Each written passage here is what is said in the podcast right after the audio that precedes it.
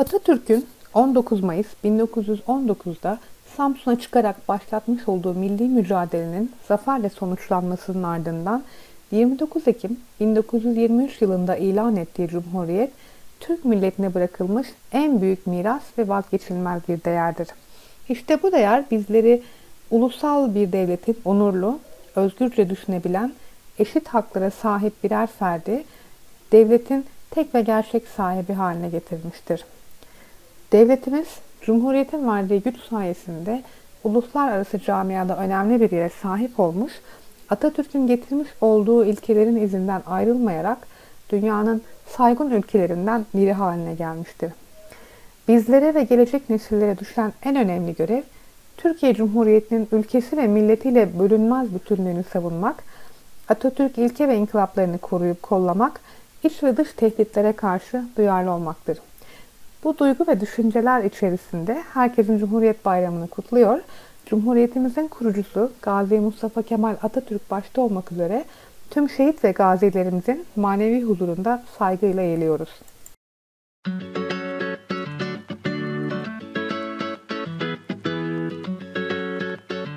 Demin Meriç Fen Lisesi Sorularla Gündem Podcast kanalına hoş geldiniz. Bugün Cumhuriyet'in ilan edilmesinin 98. yıl dönümü.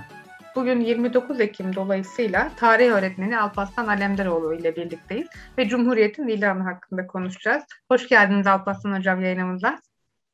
Hoş bulduk hocam. Direkt biz konularımıza geçelim. Tabii Çünkü hocam. Tarih serisine başlamıştık sizinle. Çok da güzel devam ediyor. Ee, güzel bir tamam. günde, anlamlı bir günde yine beraberiz. Alparslan Hocam, önceki sohbetlerimize isnaden artık devam edelim. Cumhuriyet'in ilanı öncesinde milli egemenlik yolunda ne gibi adımlar atıldı? Şimdi hocam ben Cumhuriyet'in ilanı öncesi gerek Mustafa Kemal Atatürk'ün millet egemenliği yolunda attığı adımları e, saymadan önce bizim demokratikleşme sürecimize baktığımız zaman hocam bunu biraz Osmanlı temeline de indirgememiz gerekiyor. Malum e, Tanzimat Fermanı'yla başlayan bir e, demokratikleşme adım vardır. Türk tarihine baktığımız zaman bu da temelinde Osmanlı Devleti'nde başlıyor hocam 1839. Yani Fransız ihtilalinin etkisiyle gelişen bir olay bu hocam.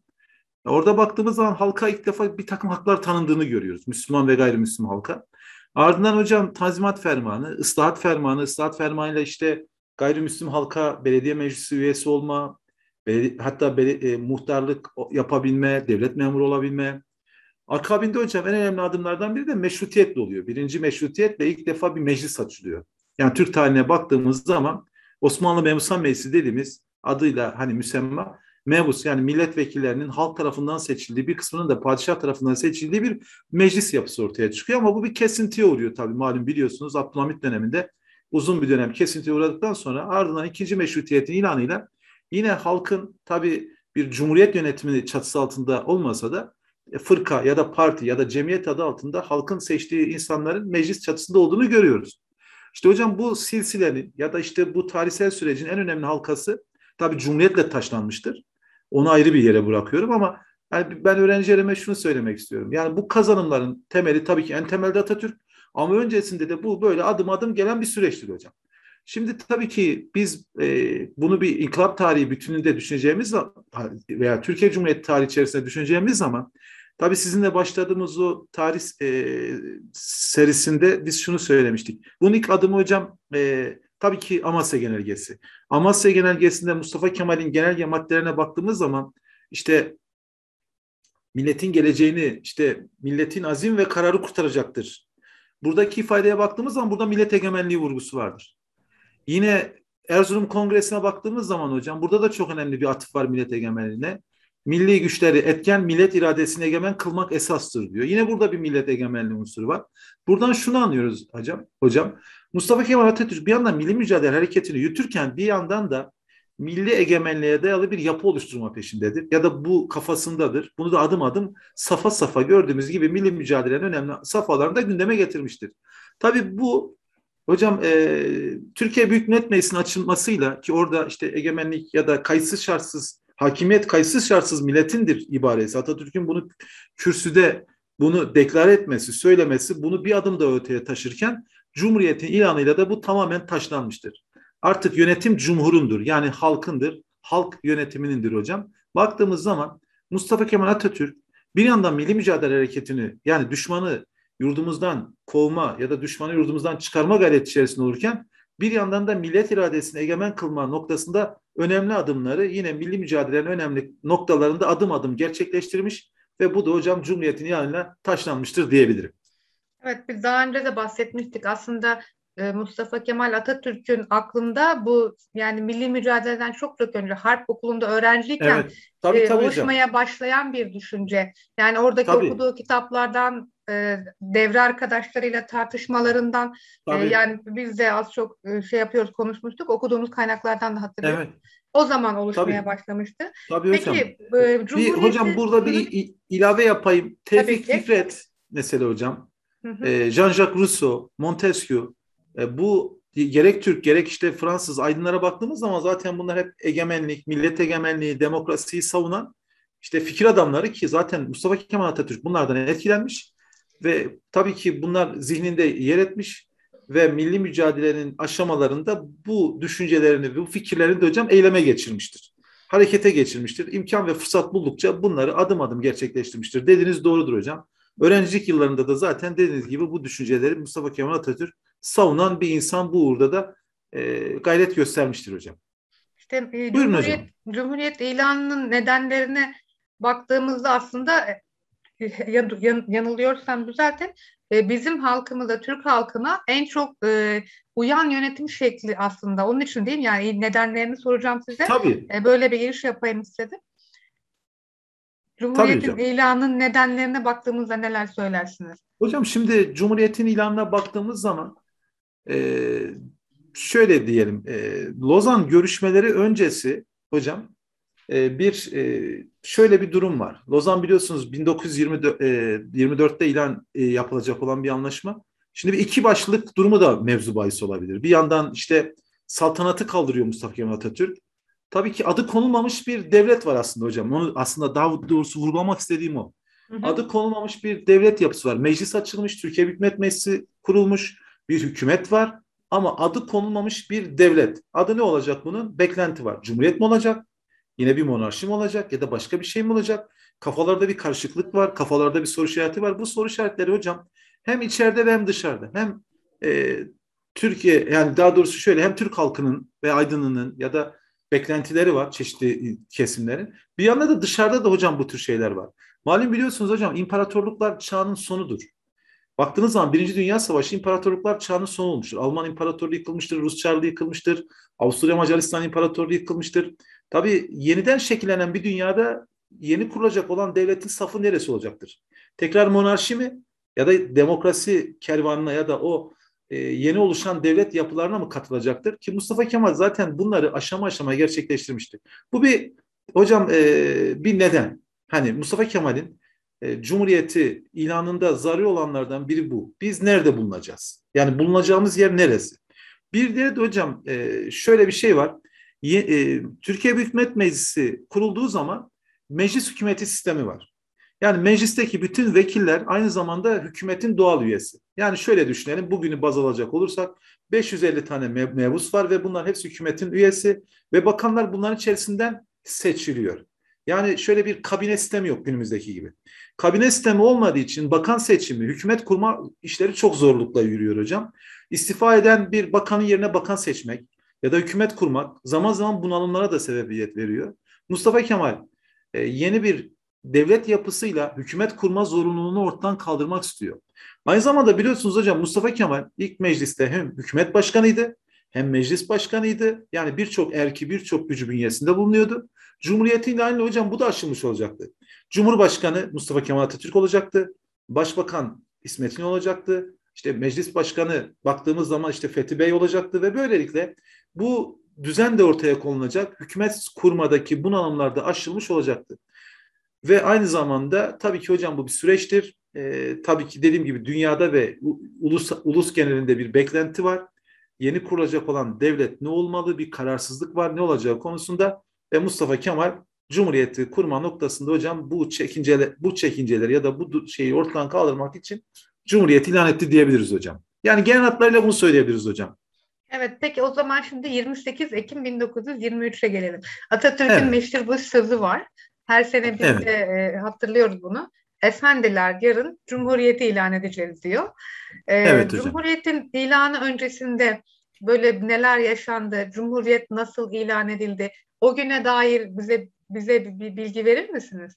Tabii hocam. Şimdi Gazi Mustafa Kemal Atatürk hocam 28 Ekim akşamı milli mücadelede kendisine hocam destek olan milli mücadelenin kahramanlarını işte Ali e, Kazım Karabekir Paşa'yı, İsmet Paşa'yı e, yine e, bu grup dahil olan paşaları yanına çağırıp sizin dediğiniz o meşhur sözü söyledi.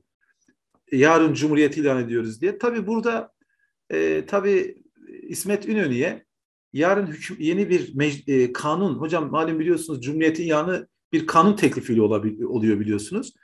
O dönemde tabii 1921 Anayasası'yla yönetiliyoruz biz. Cumhuriyet ilanı için 1921 yani Teşkilat Esasiye Kanunda bir düzenleme yapılması gerekiyordu. Ki bugün de malum biliyorsunuz bizim işte Türkiye Devleti bir cumhuriyettir diye anayasamızın birinci maddesi vardır hocam. Ve Teşkilat Esasiye Kanunu'nun birinci maddesinde değişiklik yapılması için İsmet Paşa'ya bu konuda görev verdi ve İsmet İnönü'ye ya da etrafındaki insanlara Cumhuriyet ilanının gerekliliğini, zaruretlerini anlattı ve ertesi günde hocam bir kanun teklifiyle Cumhuriyet'in ilanına zemin hazırlandı ve bu şekilde süreç başlamış oldu diyeyim hocam. 364 sayılı Teşkilat Esasiye Kanunu'nun e, bazı kanunlarında maddelerinde değişiklik yapıldı hocam. Bu maddeler birinci, ikinci, dördüncü, onuncu ve on bir ve on ikinci maddeler. Bu zaten biliyorsunuz bu ilk dört madde değiştirilemez. Değiştirilmesi dahi teklif edilemez maddelerdi bunlar. Süre gelen anayasalarımıza baktığımız zaman 21, 24, hocam 61 ve 1982 anayasalarının ilk maddesidir. Türkiye devleti bir cumhuriyettir hocam. Bu bizim devletimizin temel unsurudur. Bu maddeyi değiştirmek istediğiniz zaman devletin yönetim şeklini değiştirmiş belki istemek olursunuz. Bu da anayasaya da aykırı bir durumdur hocam zaten. Ve aslında hocam Atatürk inkılaplarının, e, Türk devriminin ya da inkılaplarının en temel yeniliğidir hocam. Yani Cumhuriyet ilanı. Ve bu o gün alınan bir kararla Mustafa Kemal Atatürk'ün Çankaya Köşkü'nde aldığı bir kararla uygulamaya geçildi diyeyim hocam ben size. Evet, e, biz daha önceki yayınlarda da hep bahsettik. Aslında çok sancılı süreçlerden geçildi. E, Tabii. Çok karşıt görüşler de vardı ama Tabii, hemen onu... hepsi Cumhuriyet konusunda hem fikirdi yanılmıyorsam. Tabii orada tabii ki hocam muhalif bir takım kesimlerin e, şeyleri vardır tabii. Ama hani karşı çıkanlar da olmuştur ama Mustafa Kemal orada tabii yani bir liderliğini yine konuşturarak oradaki e, karşıt duruşları da hani nasıl e, lehe çevirerek bu konuda önemli bir adım atmıştır diyebilirim hocam. Evet hem çok ileri görüşlü bir liderdi hem de Tabii. E, hitap etme yeteneği çok üstün bir yetenekti Tabii. zaten. E, onun karşısında ikna olmayacak biri olamazdı diye Tabii. düşünüyorum. Tabii hocam. Peki Cumhuriyet'in ilanının sonuçlarına bakacak olursak e, bizim açımızdan, Türk tarihi açısından ne gibi sonuçları olmuştur? Şimdi tabii ki hocam en başta hani halk egemenliği noktasında en önemli sonuç ortaya çıkmış oldu. Yani daha önceki devletimiz, Osmanlı Devleti, monarşi, bir ailenin yönetimi. İşte biz buna mutlak monarşi diyoruz. İşte Yavuz Sultan Selim'den beri bir şerri bir devlet tabii. Ama hocam dediğim gibi bu süreç bir dalga dalga gelen bir süreç. İşte bütün dünyayı kasıp kavuran bir süreç. Biz de orada tabii nerede olacağımız, hani Atatürk zaten Atatürk'ün koyduğu çizdiği hedef doğrultusunda olmamız gereken yer neresi? Ve bu zaruriydi, yapılması gerekiydi. Çağdaş medeniyetlerin kullandığı argüman bu hocam. Cumhuriyet, halk egemenliği, kalabalık yönetimi ve böylelikle halk egemenliği gerçekleşmiş oldu hocam. Tabii ki baktığımız zaman Cumhuriyet'in ilanıyla hükümet kurma sorunu aşılmış oldu. Cumhurbaşkanlığı müessesesi oluşturulmuş oldu. Başvekil ya da başbakanlık müessesesi oluşturulmuş oldu. Meclis başkanlığı müessesesi oluşturulmuş oldu. Bir de halkın hocam doğrudan seçtiği vekillerle e, yönetimde bulunması sağlanmış oldu diyebiliriz hocam.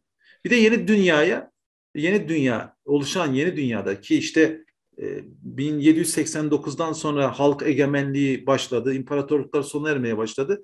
Biz de yeni de dünya düzeninde yerimizi belirlemiş olduk hocam. Bir yandan monarşiler ya da işte diktatörlükler bir yanda cumhuriyet. Biz dedik ki biz cumhuriyet, biz demokrasi, biz işte yeni bir yönetim anlayışına da böylelikle kavuşmuş olduk hocam diyelim.